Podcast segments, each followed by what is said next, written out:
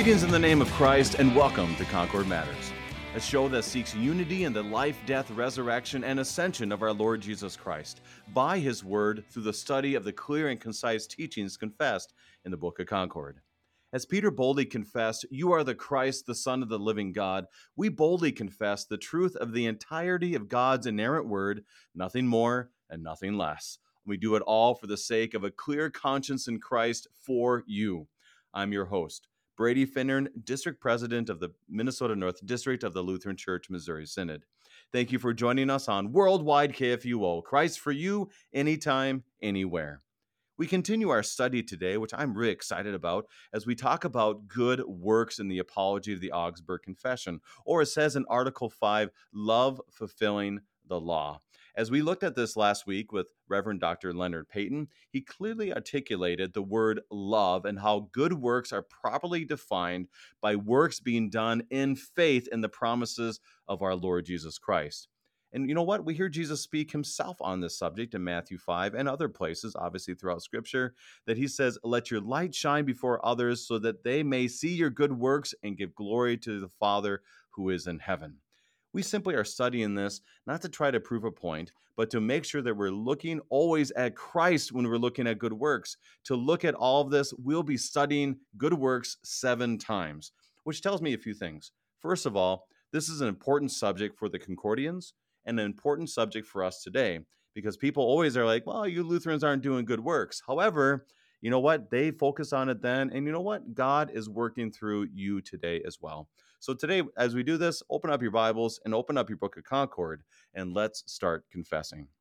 If you have any questions concerning our study of the Apology of the Augsburg Confession, send us an email, kfuo at kfuo.org, kfuo at kfuo.org. Joining us in the Confession of Christ, we welcome back the Reverend Dr. Matthew Richard of St. Paul's Lutheran Church in Minot, North Dakota. Pastor Richard, welcome back to Concord Matters. Hey, Brady, it's good to be here. Pastor, you know what? I'm going to do something a little bit different today. And I want to start with the Bible. Now, just to be clear, do you have your Bible with you, Pastor? I do. It's right here. Very good for you. For you, our listeners, I invite you to open up your Bible. Um, this brings me back. Pastor Richard and I actually had studied a number of times when I was on Thy Strong Word um, here on KFUO, and I invite you, our listeners, to also listen with Reverend Dr. Phil Booe on Thy Strong Word because they just study the Scriptures, obviously incorporating the confessions and our belief. But it's bring me back a little bit to start with the Bible. Open up also your Book of Concord, which we will be studying from Concordia, the Lutheran Confessions, a reader's edition of the Book of Concord from Concordia Publishing House. And we're on page 106. And the reason why we're starting with the Bible is that last week, Reverend Dr. Leonard Payton highlighted the story of the sinful woman who was forgiven in Luke chapter 7. And I also, he Melanchthon does a beautiful job of giving us the theology in this and teaching through this a very important distinction of love and good works, faith and good works. So I'm going to start with the Bible today. So we are in Luke chapter 7, verse 36, and we, we are reading from the English Standard Version. Luke chapter 7. One of the Pharisees asked him to eat with him, and he went into the Pharisee's house and took his place at the table. And behold, a woman of the city, who was a sinner, when she learned that she, he was reclining at table in the Pharisee's house, brought an alabaster flask of ointment, and standing behind him at his feet, weeping, she began to wet his feet with her tears, and wiped them with the hair of her head, and kissed his feet, and anointed them with the ointment. Now, when the Pharisee had invited him, saw this, he said to himself, If this man were a prophet, he would have known who and what sort of woman this is who is touching him for she is a sinner. And Jesus answering said to him, Simon, I have something to say to you. And he said to him, Say it, teacher. A certain money lender who had two debtors, one owed 500 denarii and the other 50. When they could not pay, he canceled the debt of both. Now, which of them will, let, will love him more? And Simon answered, The one, I suppose, for whom he canceled the larger debt. And he said to him, You have judged rightly. Then turning toward the woman, he said to Simon, Do you see this woman?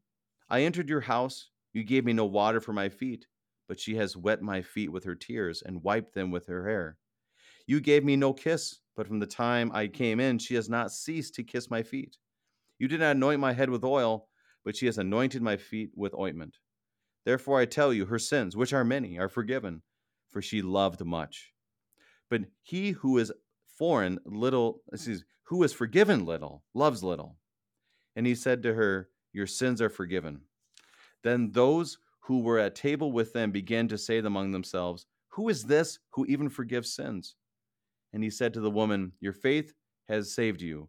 Go in peace.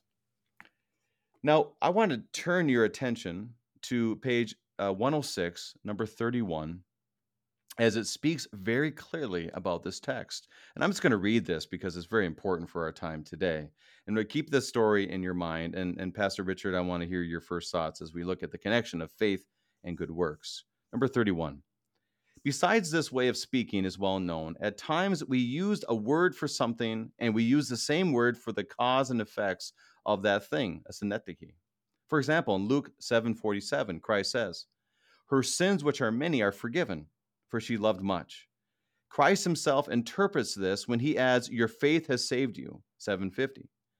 Christ did not mean that the woman had merited forgiveness of sins by that work of love.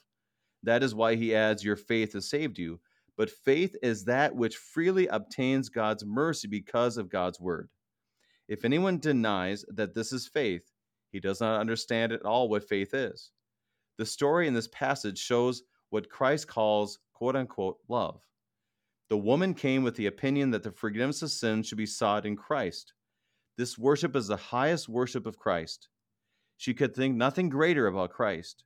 To seek forgiveness of sins from him was truly to acknowledge the Messiah. To think of Christ this way, this way, to worship him this way, to embrace him this way is truly to believe. Furthermore, Christ used the word love not toward the woman, but against the Pharisee. He contrasted the entire worship of the Pharisee with the entire worship offered by the woman. Pastor, I'm going to stop there for a moment because if you were to look, there's a lot of good stuff still yet to come, but I wanted to stop there just to kind of make this point. When we look at a sinful woman forgiven, the story, the true story in Luke chapter 7, it's very easy for us to look at that and say, oh, her works made her well. That's where our hearts naturally go. But what is the truth and what is Melanchthon telling us so far? Yeah, very good question. You know, this morning I woke up and uh, we've had some snow here in North Dakota, and uh, boy, I was so glad it was raining today. we had, I think we had about 12 inches of snow here a couple weeks ago, and we were moving snow, and Mm. it's really early to have that here, even in North Dakota. But nonetheless, um, like I said, it was was raining outside, and and and you know, what if I were to say to you, you know, now there's there's a point to this, obviously. If I were to say to you, you know, how's it going, in North Dakota? I'm gonna say, well, you know what? Uh, it's raining here because the windows are wet.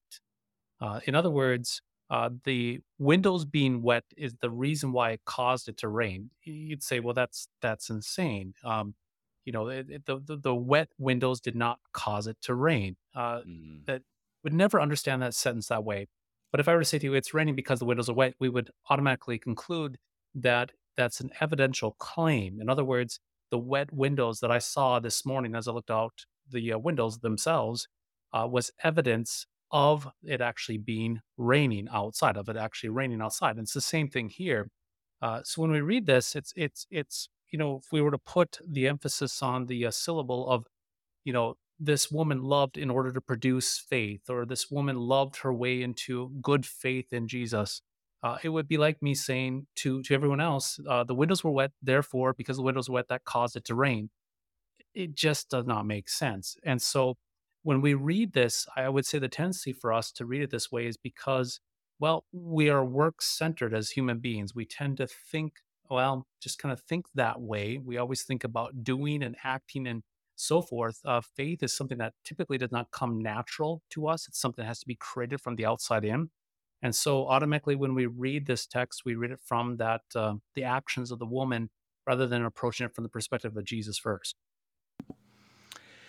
And it's so easy to say these it's so easy to say exactly what you said when it comes to faith. When it comes to being outside and looking outside, we know that's ridiculous. But we always sneak ourselves into the equation where we start saying, well, you know, I am this good work came from me and there happened to be a little Jesus in there or something along those lines. but there's other ways that this happens. Can you can you kind of give us some uh, practical realities of maybe it sounds Jesus-y or it sounds biblical and a good connection of faith and works, but yet it isn't? Do you have any kind of practical examples of this of how we do this in our everyday life? Yeah, you know, I'm I'm going to steal from uh, you know other theologians that have come before me, and and it's you know, and actually I shared this on Sunday at St. Paul's Lutheran Church as we visited about this. Uh, I was a terrible grammar student in in high school, and I I probably still am to a certain extent. Um, but my understanding with the basic human language, or, or not humans, there we go, the English language, there we go. Uh, with the English language itself, we usually start off with what we call a subject, and the subject is the subject of the sentence. And then we proceed to uh, have a verb, and then after the verb, we would have a direct object. So, for instance, if I were to say, Johnny hit the ball, Johnny's the subject, hit is the verb, and the ball is that which receives the action of the subject. And so the momentum is going to be from left or what, left to right. Johnny hit the ball. And so what we typically do is when we read the Bible, we typically take um, ourselves and we put ourselves into that subject of the sentence. And so when we approach the scriptures, now obviously the scriptures should be read about Jesus to the woman. Uh, and then, you know, we look at that woman, it's, it's, if we're going to put ourselves in the shoes, we're going to put ourselves in the shoes of that woman receiving the actions of Christ himself. But we often invert that. We put ourselves in the place of the woman or whoever's in the story. We, we, we don't put ourselves in the shoes of Jesus typically. We're, we're smart enough to not to do that. We put ourselves into the spot of the other characters, usually the ones that are pious and good and moral, and we look at their actions and what they're doing towards God, doing towards the Christ, and then we say, "Aha, there we go. They did these things. She she uh, put uh, perfume on his feet. She cried. She cleaned his feet. She did these things. So therefore, if I do these things unto Jesus, then je- therefore Jesus will be what uh, happy with me. And so we we typically uh, invert everything wrong. But I think we, we should really pull it back and pause and say maybe we should see it from the perspective of what Jesus is doing to the woman. And if we start with Jesus and his actions to the woman, then we can see the reciprocal response of the woman back to Jesus himself. Uh, you know, for what what one is given, much is you know that whole passage here, that parable where he, where he talks about much mm. forgiven, uh, you know, much so forth. And that I'm not quoting that quite exactly right, correct, but uh, namely, we get the picture. We start with Jesus, then to us, and then we can see our response. And that's very clear from what we read so far from Melanchthon, where he speaks about how uh, she had the faith that this guy uh, was forgiving her I mean that eh, she he was a forgiving guy. That this was a guy that would grant her this forgiveness. So she worshipped, if you will. That's kind of they talked about it. That the Pharisees were always worshiping in order to be good with God. She was worshiping because he had already made her good. Yeah. And and that's the that's the real emphasis on the right syllable. I think is the right way I've, I've heard it before. I'm probably not good at English either, by the way. So you you are blessed, both of you guys, both terrible high school uh, English people. Anyways, um, but here it, it speaks so clearly about the emphasis always being on Jesus driving the verbs. And right. from there, the verbs that we do is still all glory be to God because he's the one who's working through us um, by his Holy Spirit. Sorry, you're going to say something.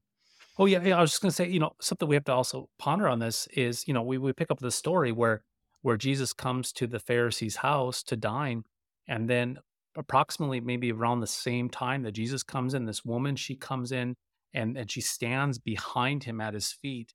And then the story, and I, mean, I, I, I think we cannot appreciate this enough. I mean, who does this uh, to a complete stranger? I mean, I, I I've never had this happen where a complete stranger comes up and just does something. It, typically, there's some prior knowledge where you strike up a conversation or you show gratitude. Mm. And so, if you look at this, she has a prior knowledge of Jesus being the Messiah, one who forgives, one who is mm. gracious, one who is loving otherwise this story doesn't make sense. Why would you know she's just going along and all of a sudden she sees this Pharisee named Simon and this stranger that she has no idea who he is and oh well I'm just going to follow him in there and I'm going to what put some perfume on his feet and then start crying. I mean you're not going to do that unless you have a prior knowledge to him being the Messiah who forgives sins, uh, to him who is gracious. And so we we have to have that context. Otherwise, if she's just going to a complete stranger, this whole text makes no sense and she wouldn't be doing that. And so the very fact that she's approaching Jesus in humility, not from the front, but from the back by his feet. And the next thing you know, she's completely oblivious, taking her hair out and using her hair as a wet mop uh, to, to, to, to wipe the tears and the perfume off of his feet uh, while bawling her eyes out. Uh, there is context, a huge context that she has heard the word of God. She has heard the forgiveness of sins from this Messiah. So she's coming to Jesus for the very, very right reason that he is the Messiah who forgives sinners, who forgives outcasts like her. And so, you know, keep in mind, she's been rejected by everyone as a sinner. This terminology is is that she's an outcast. Uh, she she's a nobody, and yet she hears the forgiveness in the Messiah, and boy, she is there with gratitude, with with worship. Let's continue in the confessions. We're on page 106. Kind of, I stopped at a very inconvenient place. I apologize, but we're in between 33 and 34, and the first word is he rebuked. He rebuked the Pharisees, Pharisee, because he did not acknowledge that he was the Messiah, even though he performed the outward duties that a guest and a great and a holy man deserved. Christ points to the woman and praises her worship, ointment, tears, and so forth. These were all signs of faith and a confession with Christ, she sought forgiveness of sins. It is indeed a great example, not without reason. This moved Christ to rebuke the Pharisee, who was wise and honorable man, but not a believer. He charges him with a lack of holiness and admonishes him by the example of the woman. In this way, Christ shows that it is disgraceful for the Pharisee. While an unlearned woman believes God, he, a doctor of the law, does not believe. He does not acknowledge the Messiah, and does not seek from him forgiveness of sins and salvation. So Christ praises her entire worship. This often happens in the scriptures, that by one word we may embrace many things. Below we shall seek a greater length about similar passages, such as Luke 11 41. But as but give as alms those things that are within, and behold, everything is clean for you. He requires not only alms, but also the righteousness of faith he says here, Her sins, which are many, are forgiven, for she loved much. This means that she had truly worshiped me with faith and faith's exercises and signs. He means the entire worship. Meanwhile, he teaches this forgiveness of sins is properly received by faith, even though love, confession, and other good fruit ought to follow. He does not mean that these fruit are the price or the atonement that reconciles us to God, because of which the forgiveness of sins is given. So, Pastor, he, I mean, he, encamp, uh, he encompasses all of this with a woman, comparing the Pharisee and of her. How would you break that down? Let's say a quick Bible study, if you were to, as he speaks about this in Melanchthon. Yeah, I think I think the whole point of this uh, story that we read in Luke is is kind of contrasting the Pharisee and the uh, woman herself. Uh, the degree of the woman understanding her sinfulness versus the Pharisee, who we would add is in the very same boat. Uh, that we're all sin sick, mm-hmm. and uh, I, I I've used this illustration before that you know when it comes to Christianity, if if if we think of the wild western of the good guy and the bad guy, um, we would all be the bad guy of the plot. There's only one good guy in the uh, good old western, and that's Jesus. Uh, there's only the one the one guy who has the uh, slick outfit, who is the good guy, and everyone else is is is corrupted and that includes this pharisee. And so the problem in this story is the pharisee he sees himself distinguished from this lady. He sees her beneath himself and so he does not approach or see a need for a messiah because he's already self-righteous. Um, and whereas this woman she she is actually more in touch with reality and understanding that she is a sinner in thought word and deed. And so because of that she's going to jesus for the forgiveness of sins whereas the man he sees no need of a savior and thus he does not recognize Christ for who he is. And so the reason, and we, uh, we maybe we could say it this way, the the the, the motive for uh, the motive for being before Christ is also going to reveal our understanding of Christ's identity. that makes sense. Mm-hmm. And so she sees her need as a sinner and she sees the need of forgiveness in Christ. So therefore, she properly understands Jesus as a Messiah, the forgiver of sins. Whereas the man himself, he does not understand himself as a sinner. He sees himself above sinners. So therefore, he has no need for a savior, and he misunderstands the true nature of Christ himself. Uh, another illustration to think about is oftentimes if we think of those old teeter totters, you know, as a Mm, kid, mhm, um, mhm. you know, as as as our view of mankind, the more we understand that we are sinners in thought, word, and deed, it's going to create a necessity in for in us to have a forgiver of sins. But if we think we're morally upright, established, and God is pretty lucky to have us, then we do not need a savior for sinners. But then perhaps maybe we need a well, a religious figure or uh, a, you know a pom pom Jesus from the sidelines who's going to cheer us on and say, "Go get him, Tiger." Uh, drastically different needs of a savior or a Messiah type figure uh, dependent upon how we understand our sinful condition. And this reminds me of Luke chapter 17, the Pharisee and the tax collector, which which many times I want to see myself as the tax collector. Like, oh yeah, I'm I'm the one who's beating my breast and saying, God be merciful to me, a sinner. When the old Adam and all of us, and I like how you said this, Pastor, is that we we are on the same boat, if you will. We are on the same level as anybody else. We might think that person's awfully arrogant, that person doesn't think they need Christ. Well, you know what? Neither do I. And so, Lord, fill me with that faith. And the, you have the Pharisee and the tax collector, and the Pharisee goes and and he prays and and he basically says, you know, thank you, I'm not like anybody else. But the tax collector, and it says these words, and this this goes with how you approach the Lord and how we approach, I would say, holy things. Standing far off would not even lift up his eyes to heaven, but beat his breast, saying, God be merciful to me, a sinner. And so this relates very clearly with that. And what would your pastor as we look at these this faith and works and and worship and and how we do so and how this all connects especially the forgiveness of sins what would be your encouragement i would say for a modern day for for our listeners as we hear all this of the humility of the of the woman we hear the humility of the tax collector what would your encouragement be as we look at works and faith and love for our listeners Well, I would say first we start with I think maybe there's a fear in in all of us, um, you know, admitting that we're guilty of sin and thought, word, and deed. Because as soon as we admit that we're poor, miserable sinners, then you know who's going to want to play with us, right? I mean, who's going to want to be around us? You know, and and, and the psalmist uh, in the book of Psalms it covers this that. Um, you know, when we talk about a broken and contrite spirit, um, a, a, a disposition that has been broken by sin, uh, a disposition where we're uh, hopelessly in a position of, of contrite repentance, uh, we we hear that the Lord does not despise that, and that uh, the Lord uh, does not is not repulsed by that. It's not as if when we confess our sins, God says, "Oh, for goodness sakes, they did it again." You know, who's going to Mm, clean up this spilled milk? You know, and and then He's going to turn and huff and puff and go complain. Uh, no, our Lord God, when we confess our sins, He's quick. He is so quick to forgive, and He uh, pours on that that that forgiveness of sins right into our ears, pours it into our ears to hear that for Christ's sake we are forgiven. And he does that through the mouth of the pastor.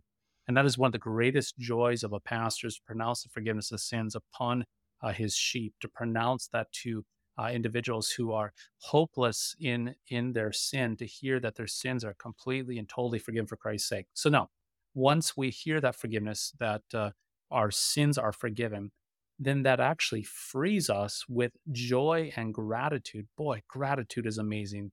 Uh, that gratitude to what then serve my neighbor. And this is where we have to keep it very, very, very clear. Where um, I would push very, very hard uh, back against uh, some of those that would actually see that we're justified by, or that faith comes about by our loving actions. No, no, love itself, according to the, uh, Paul in the book of Galatians, love itself is a fruit of the Spirit love, joy, peace, patience, kindness, self control, and so forth and so love is that which comes as a gift that is given. Uh, so as, as faith receives the gift of the forgiveness of sins, then love springs up out of that as an impulse, um, you know, to to to love our neighbor.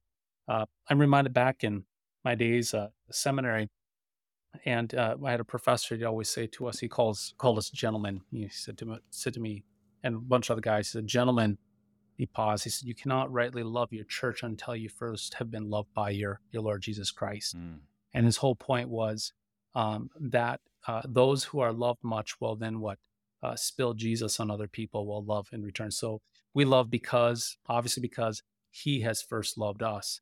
And so, um, am I saying is it impossible to love without? Absolutely.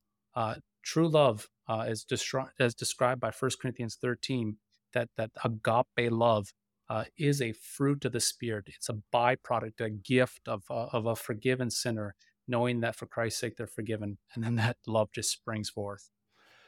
I want to talk further about this, but we need to take our break. We are confessing the biblical truth of good works from the Apology of the Augsburg Confession, so stick around.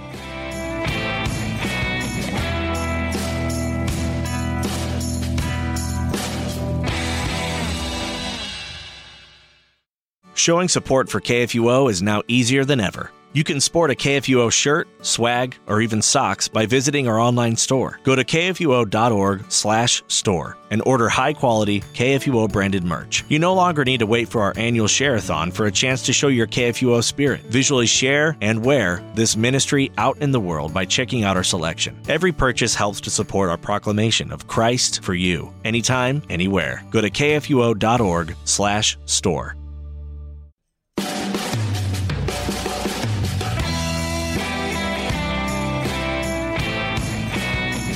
Welcome back. We're confessing the biblical truth of good works in light of love, and obviously the cross and the greatest love that we find in our Lord Jesus Christ. Article 5 of the Apology of the Augsburg Confession with the Reverend Dr. Matthew Richard of St. Paul's Lutheran Church in Minot, North Dakota. Now, Pastor, we are going to get actually to our assigned reading for today, which is on page 107 of the Reader's Edition of the Book of Concord from Concordia Publishing House. And it has a title here No One Can Keep the Law Perfectly. I want to ask you this before we start reading is why is it important that we remember that line as you mentioned before that we all are in the same boat that we have a disposition that is completely broken um, why is that so important as we look at good works uh, that we all understand that and we start on that same page. Well, okay, a couple things that can happen. Yeah, you know, if we can say that no one can keep the law perfectly, then one of the reactions is this: is well, then why try? You know, then then then then who cares? Mm-hmm. And, and and that's not that's not a logical conclusion to it.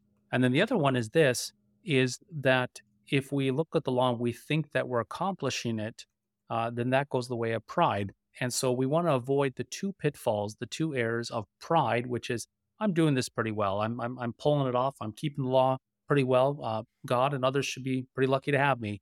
Uh, that's that's an extreme amount of pride, which then depends upon, uh, as, as as as they would say, the unholy trinity of me, myself, and I. Mm. Whereas the other other spectrum, the other ditch, you you could say, you know, falling on the other extreme would be, well, if I can't keep the law perfectly, who cares? Uh, then we go to a reckless, um, absolutely a recklessness uh, with well, what the fancy word they call is antinomianism comes from this word nomos, which means law, anti-law. That we're like, who cares about the law? I'm just going to eat, drink, and be merry because tomorrow I die. And both of those are, well, they're ungodly. They're absolutely 100% ungodly because they both do not trust in Christ as the centerpiece of our mm. assurance and our forgiveness of sins. And so ultimately, when it comes down to it, the law is good, the law is true, the law is wonderful. And that law, as we see that good and perfect and holy law, as we look at that law in the eyes of our of ourselves, we realize, man, I just don't do it. And so instead of us saying, well, I can do it, or what I don't care, uh, it drives us rather to a third option, which is repentance, which says, God, have mercy on me, the sinner, which is the cry of all these people that we encounter in the in the uh, Gospels. You know, blind Bartimaeus, all these people crying out for mercy, beating their chests and God saying, "God, have mercy on me, the sinner." And then that brings us all the way back to what we talked about before the break, which is uh, this Lord God of ours. He does not despise us in our repentance and our broken and contrite spirit, but He rushes uh, to pour that forgiveness of sins into our ears so that we might know we're his children. Well, let's start digging into uh, the article, Article 5, the Apology of the Augsburg Confession. We are on page 107, number 38. Now, let us reply to the objection stated above. The adversaries are right in thinking that love is the fulfilling of the law and that obedience to the law is certainly righteousness. But they make a mistake in this matter. They think that we are justified by the law. Since we are not justified by the law, we receive forgiveness of sins and reconciliation through faith for Christ's sake. This is not because of love or the fulfilling of the law. It follows necessarily that we are justified through faith in Christ. In the second place, this fulfilling of the law or obedience toward the law is indeed righteousness, when it is complete, but it is small and impure in us. So our righteousness is not pleasing for its own sake and is not accepted for its own sake. From what has been said above, it is clear that justification means not the beginning of this renewal, but the reconciliation by which we are accepted afterward. It can be it can now be seen much more clearly that starting to fulfill the law does not justify, because such fulfillment is only accepted on account of faith. Nor must we trust that we are accounted righteous before God by our own perfection and fulfilling the law, but rather for Christ's sake. Pastor, there's I'm going to stop there as it has two statements that I think are very important. That our that our righteousness is not pleasing for its own sake and is not accepted for its own sake. And at the bottom of number 40, it ends with but rather for Christ's sake. Makes a, you know, makes the distinction there very clearly about us and Christ. And so what what is Melanchthon telling us?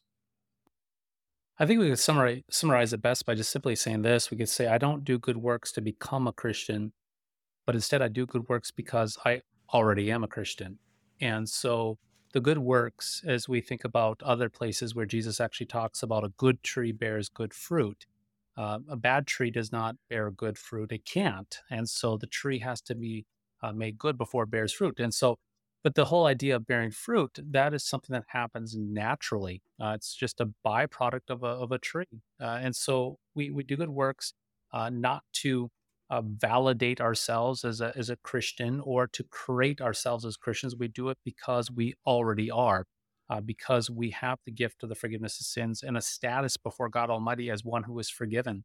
And so, yeah, it's, it's, it's do I do good works to become a Christian or do I do good works because I already am? Well, it's because we already are. It's because what Jesus has done. And again, that comes back to that whole idea of Galatians, uh, this fruit of the Spirit, which is love, joy, peace, patience, kindness. Uh, it's just great fruit that is bore um, as a result of who we are in Christ. I want to think about this for a moment. Is I was once at a, a, Fellowship of Christian Athletes gathering. I, my wife and I coach track at the high school in our community in Sartell, and so you have occasional when you have coaches clinics and everything, you have an FCA gathering. And we were there, and I remember specifically these wonderful Christian people uh, were talking about how I try to live out the fruits of the Spirit every day. And it was it was good, right? It was good exhortation for us to live out the fruits of the Spirit. But there was never a moment where they said, This is the gift that God gives to us, that He helps us with this, or this flows down from the love of Jesus. And so, Pastor, how can how can the fruits of the Spirit kind of get muddled as we look at everything when it comes to good works and faith and our relationship with the Lord? Well, a couple things here. I, rem- I remember uh, youth once upon a time. Uh, boy, you know, she's she's a grown mother of three right now, and I, she had all these one little one-liners when she was in high school. When I worked with youth uh, ministry back in the day, and she said, you know, the problem, uh, Pastor, is every time, uh, you know, we talk about good fruit. She goes, My old Adam wants to end up eating it. and uh, so, you know, really when it comes back down to this, I think I think the all these word pictures, these analogies are are just wonderful. Uh, think of the Gospel of John, where Jesus says, "I am the vine; you are the branches. Apart from me, you can bear not, you cannot bear, you know, bear fruit." And I would, I was, I would think it's important to point out that we as Christians, we don't produce fruit; we bear fruit. Uh, this this is back to that whole analogy of being a branch that's connected to the vine. The vine is that which produces the fruit, and then as a branch, we're simply displaying it, bearing it. And that also ties into Ephesians chapter two, verses verses uh, uh, eight, nine, and especially ten. Right there, it says where uh, God has created uh, good works in advance for us to walk in, and so they're already prepared for us to walk in, and we simply get to to bear that as as Christians. It's a great joy. And so then the question then comes, well, how do we you know how does that work well it's it's very simple it's within our vocations you know so if you find yourself being a dad and and uh, you know uh, married have a beautiful wife and a, and a child and that child messes up their diaper guess what that is a good work that god has prepared in advance for you to what walk in as you serve your little baby uh, little baby boy a little baby girl and these good works are everywhere located in our vocations uh, to simply bless our neighbor and again you know those those those good works that we we do um, that is something where we're called into to simply be a servant to our neighbor. Uh, but we don't grab that good work and hoist it up and say, aha, look at this good work. Now I'm officially an apple tree. You know, look at this fruit. Now, therefore, now I'm no, an apple tree produces fruit, and that's just the way it works. And we simply do those works of love graciously towards our neighbor. We don't have to draw attention to it because really we didn't produce it to begin with. Uh, we're just simply bearing it for our neighbor because that's what we do. That's who we are as Christians. Uh, we just simply walk in the good works that God has prepared in advance for us to walk in. Well, let's keep moving forward. We are on page 107, number 41, where Melanchthon kind of he keeps teaching exactly what Pastor Richard is is throwing uh, is, is is pointing us towards, and he keeps breaking it down in a way to remind us where is the emphasis for uh, number 41. In the third place, Christ does not stop being our mediator after we have been renewed. They err who imagine that he has merited only a first grace, and afterward we please God and merit eternal life by our fulfilling of the law. Christ remains mediator, and we should always be confident that for his sake we have a reconciled God, even though we are unworthy. Paul clearly teaches this when he says, I'm not aware of anything against myself, but I am not therefore acquitted. 1 Corinthians 4. Paul knows that through faith he is counted righteous for Christ's sake, according to the passage, Blessed is the one whose transgression is forgiven. Psalm 32. See also Romans 4. But this forgiveness is also received through faith, is always, excuse me, received through faith. Likewise, the credit for the righteousness of the gospel comes from the promise. Therefore, it is always received through faith. It must always be regarded as certain that we are counted righteous through faith for Christ's sake. If the regenerate afterward think that they will be accepted because of fulfilling the law, when would a conscience be certain that it pleased God? We never satisfy the law. We must always run back to the promise. Our infirmity must be recognized in this manner. We must regard it as certain that we are counted righteous for the sake of Christ, who is at the right hand of God, who indeed is interceding for us. If anything thinks anyone thinks he is righteous and accepted because of his own fulfillment of the law, and not because of Christ's promise, he dishonors this high priest. He cannot be understood. How could someone imagine that a person's righteousness before God when Christ is excluded as the atoning sacrifice and mediator? I love the language that he adds in here of the promise. What is uh, he gets to the third place, and what is the third place that Melanchthon is focusing on? You know, uh, in, in thinking about this section here, I'm, I'm reminded of a conversation long, many, many, many years ago with with a um, a gal in a church. It doesn't matter the church or the, really the context, but uh, she was an accompanist and she came up and with just almost fear in her eyes, she said, she said, you know, Pastor Rich, I really hope God was pleased with our worship today. Now, the way now there's a context and I know what was behind the context. And I remember looking at her, I'll just call her Susie, and I said, you know, Susie, oh Susie, God is already well pleased with you because of Jesus uh, rest, rest assured. And so what had happened was she had, eh, you know, we talk about the syllable or syllable, right? She had put the emphasis on the wrong syllable. She was looking for assurance in um, her her Christianity and her assurance before God Almighty on the basis of what she was doing that day during the church service itself.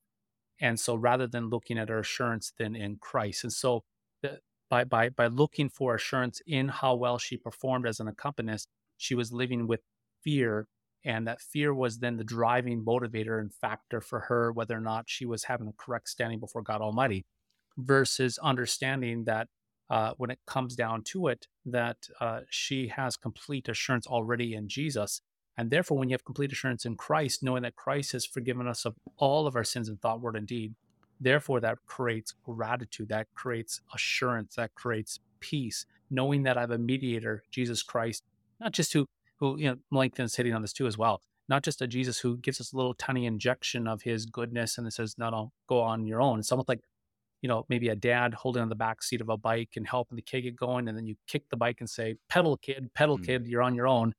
That's that's not how Christianity works. Uh, Jesus doesn't say, you know, I connect you to the vine, and then you know it's it's on your own to to to water yourself and you know, make something of your name and become a great branch. You know, you've got enough go-go juice within you to make it happen. No, it's about abiding in the present tense, daily abiding in the mediator Jesus Christ for the forgiveness of sins.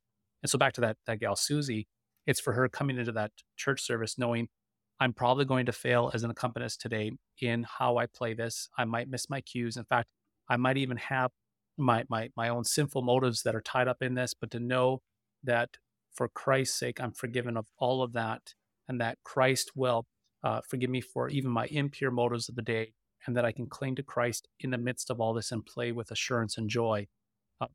Maybe a small point on this, I always jokingly tell, not jokingly, well, kind of jokingly, making fun of myself, but it is actually true. When I stand in the pulpit to preach at St. Paul's, um, I make the sign of the cross. I say, in the name of Jesus, Amen. And simultaneously, every single Sunday, I have two intentions. Number one, as I hope my congregation, my sheep, my flock are blessed by the word of God. And then simultaneously, I hope I look good. It's just, and it's every Sunday. And I even find myself, I'll preach it. I'm like, man, that came out well. And it's like, man, that, that sounded good, you know? Mm. And it's like, God have mercy on me, which is, is, is the law that I need the law to, to constantly reveal to me my sin. And so to understand I need Jesus constantly. But then if if if I don't have Jesus, then it's going to be up to me to like that gal Susan, Susie, to to perfect myself to what um, to to maintain a certain level of holiness, which is never achievable.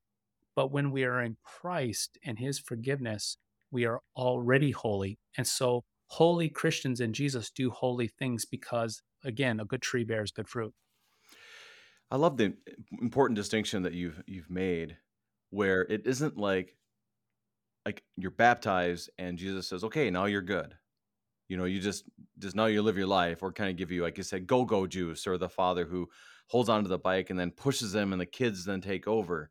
Um, that is such a tempting reality for us as as I would say Americans for sure, but just as sinful human beings that we think, okay, God would give us this, and then we do the rest, if you will. And yeah. here he speaks about Christ does not stop being our mediator, which is, is fascinating. One, it highlights, as we hear in scripture, where it says that he is constantly interceding for us, which is from Romans chapter 8. But what other ways is Christ still working as our mediator? How would you describe that to us? Well, you know, it, it's it's there, there's a sense with this Christian faith. Um, I would say it this way: in this Christian faith, uh, the older, and the more mature that we become, we would often think. Now, I'm going to borrow from a guy named uh, Pastor Professor John Kleinig. He talks a lot about this. Mm-hmm. That maturity is often seen, you know, in the realm where we go from from uh, dependence to independence. Now, if I were to say to you, now I have three kids. If I were to say to you, maybe you know, 15 years from now, saying my son still lives in my basement has Star Wars pajamas and plays Xbox, and uh, you know, oh, you know, he's he's 40 years old or whatever it would be. Uh, he'd say, well, well, boy, that kid has had a failure to launch, and we'd say, yeah.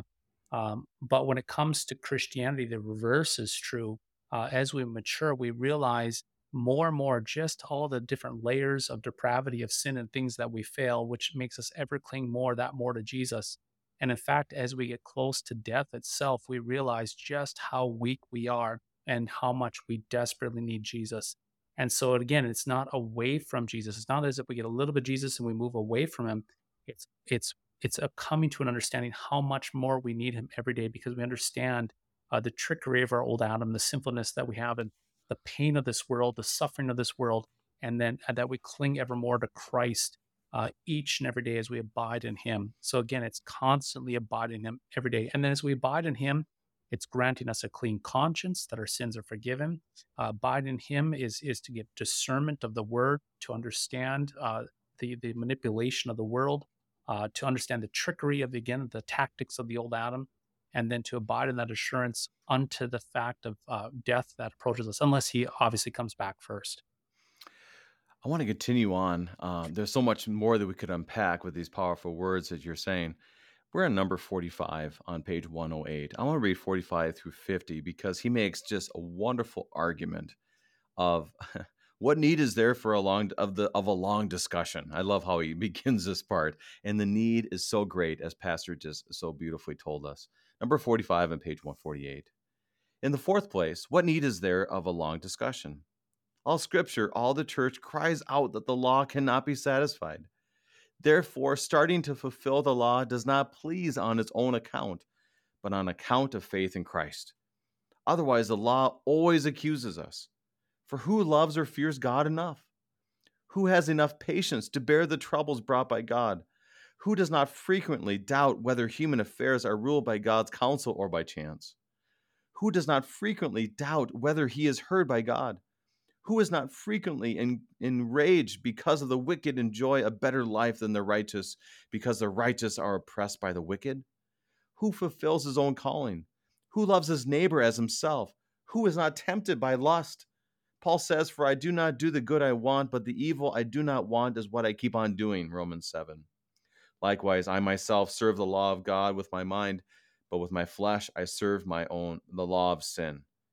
Here he openly declares that he serves the law of sin. David says in Psalm 143, verse 2 Enter not into judgment with your servant, for no one living is righteous before you. Here, even God's servant prays for the removal of judgment. Likewise, blessed is the man against whom the Lord counts no iniquity. Therefore, in our weakness, sin is always present, which could be charged against us. A little while after he says, Therefore, let everyone who is godly offer prayer to you. Here he shows that even saints ought to seek forgiveness of sins. They are more than blind who do not realize that wicked desires in the flesh are sins, of which Paul says, For desires of the flesh are against the spirit, and the desires of the spirit are against the flesh. Galatians 5. The flesh distrusts God, trusts in present things, seeks human aid in trouble, even contrary to God's will. It flees from suffering, which is which it ought to bear because of God's commands. It doubts God's mercy on and so on. The Holy Spirit in our hearts fight against such tendencies in order to suppress and kill them and to produce new spiritual motives. We will collect more testimonies below about this topic, although they are clearly everywhere, not only in scriptures, but also in the by the in the Holy Fathers. So, Pastor, after the end of this, I, I feel the strange feeling of, like he says, the law always accuses us. It, it's it's kind of it's comforting, as Melanchthon writes, you know, for who loves or fears God enough? He goes down this whole laundry list of saying we're all struggling with this.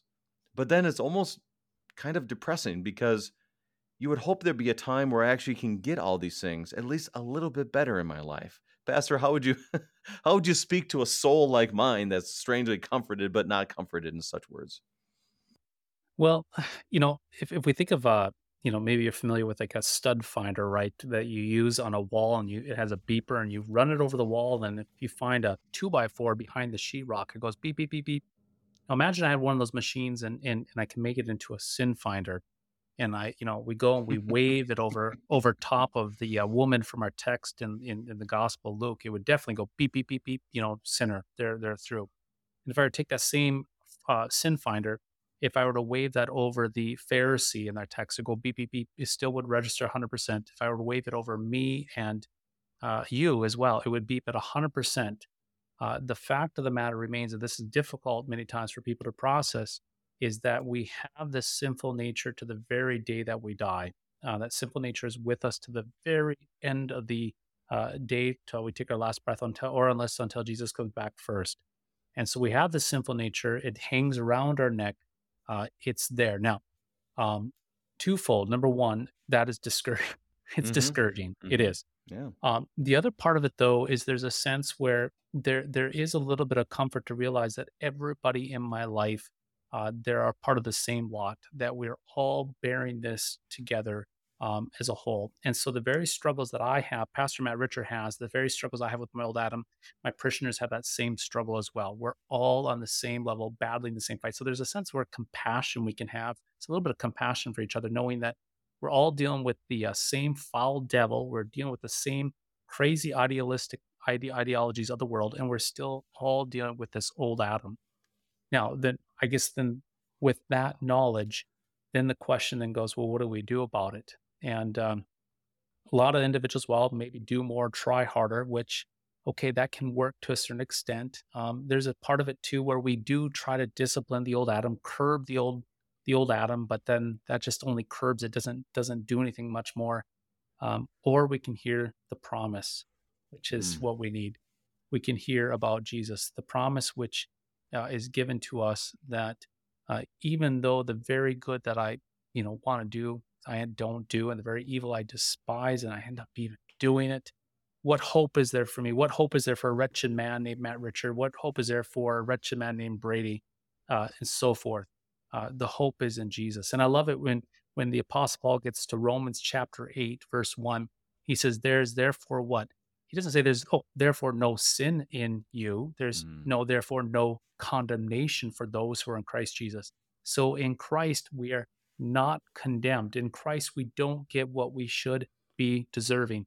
We get the forgiveness, uh, the salvation, the hope of everlasting life, uh, a clean conscience, all because of Christ when we don't deserve it at all.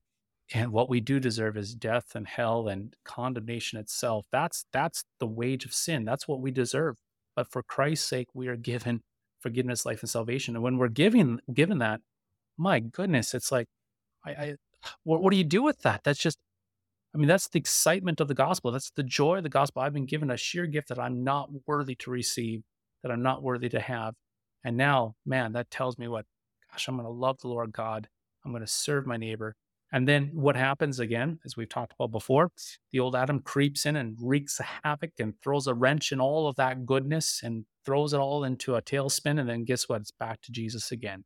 And this is why Luther said in the 95 Theses, as we kind of celebrate the uh, Reformation here, that the life of the Christian is daily repentance, daily what? Beating the breast, daily what? Returning back to Jesus for forgiveness, life, and salvation, so that we may stay put, abide in the vine, stay with Jesus, rather than wandering away from the gift of this gospel. I want to read uh, a portion of this because often we could hear this and go, well, if this was true, then the Lutherans just kind of start making it up and and this is something affirmed uh, definitely in the justification and the apology but also reaffirmed here in love fulfilling the law that this was not a new doctrine that they made up out of nowhere. It's by scripture it's through you know it's been confessed in the past. So i want to dig through some of this as we close up our time. Uh, we're on page 108 number 51 the heading says church fathers and st paul affirm justification through faith. Augustine well says all god's commandments are fulfilled when whatever is not done is forgiven. Therefore, he requires faith even in good works. He says this in, the, in to show that we may believe we please God for Christ's sake, and even our works are not worthy and pleasing of themselves. Jerome against the Pelagian says, Then we are righteous when we confess that we are sinners, and that our righteousness stands not on our own merit, but in God's mercy.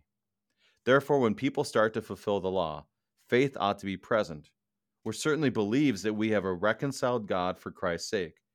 For mercy cannot be received except through faith, as has been repeatedly said. Paul says in Romans 3:31, "Do we then overthrow the law by this faith? By no means. On the contrary, we uphold the law. Here's what we ought to understand. People regenerated through faith not only receive the Holy Spirit, but have motives that agree with God's law. But we ought also to realize they are, are far distant from the law's perfection. This point has a great importance by far, and we must add to it an argument also. We cannot conclude that we are counted righteous before God because of the fulfilling of the law. Justification must be sought elsewhere in order that the conscience may become peaceful. For we are not righteous before God as long as we flee from God's judgment and are angry with God. Therefore, we must conclude that we are counted righteous for Christ's sake, being reconciled through faith this is not because of the law or our works, because of faith, beginning to fulfill the law pleases God. Because of faith, there is no charge that we fulfill the law imperfectly, even though the sight of our impurity terrifies us. If justification is so sought elsewhere, our love and works do not justify. Christ's death and satisfaction ought to be placed far above our purity, far above the law itself. This truth ought to be set before us so we can be sure of this we have a gracious God because of Christ's satisfaction and not because of our fulfilling of the law. Pastor, with about two minutes left in our time, um, were the Lutherans making up a new doctrine when it came to faith and works? Yeah, obviously no. The answer is no. I mean, it it it, it is it comes straight from the gospel, straight from the apostle Paul. We see this uh, everywhere. I, I'm I'm I'm so much reminded as you were reading that. I'm so much reminded of the words in in the gospel, Luke the seventeenth chapter. It says, "So you also, when you have done all that you were ordered to do, say, we are worthless slaves. We have done only what we ought to have done." Mm-hmm. And and it, it's it's this idea that again, you know, I don't do good works to become a Christian. I do good works because I already am. And so, therefore, uh, what I do is is not to add to my spiritual resume. It's it's done out of a gratitude, done out of a gift that has been given. And so we we we do these good works and we love our neighbor because that that's that's what's been done to us. It's a gift that has been given. And then when we find ourselves not doing it, not loving our neighbor, uh, the law is going to show us what that love is. And keep in mind that the law is is love, and love is the law. And so when I don't murder my neighbor and uh, I support his life, I'm loving him. That's a wonderful gift. When I uh, you know, do not slander my neighbor, but speak kind words. I'm upholding the eighth commandment. Love has a shape and a form, and that shape and form is the Ten Commandments. And so when I find myself not doing that, well, obviously it's to repent and get back where I belong, which is in the forgiveness of Jesus for the forgiveness of sins, uh, centered and abiding in Him. So that what may happen as a result of that is that I may abide in Him and the Holy Spirit may what produce good fruit that I can walk in yet again until again I mess up and it's back to where I begin. So we're always beginning again, always going back to Jesus daily uh, to hear that forgiveness of just like that woman coming before Jesus uh, with worship, uh, to receive, to hear, to abide with Christ. For these words, I think all I can say is Amen. But that's our time. The Reverend Dr. Matthew Richard of St. Paul's Lutheran Church in Minot, North Dakota, clearly confessing the biblical truth of good works, and also as we look at love, the love that we have from Christ from the Apology of the Augsburg Confession. Pastor Richard, thank you for being our guest. Absolutely. I'm your host, Pastor Brady Finnern. Thank you for joining us, and the Lord keep you safe in the palm of his hand.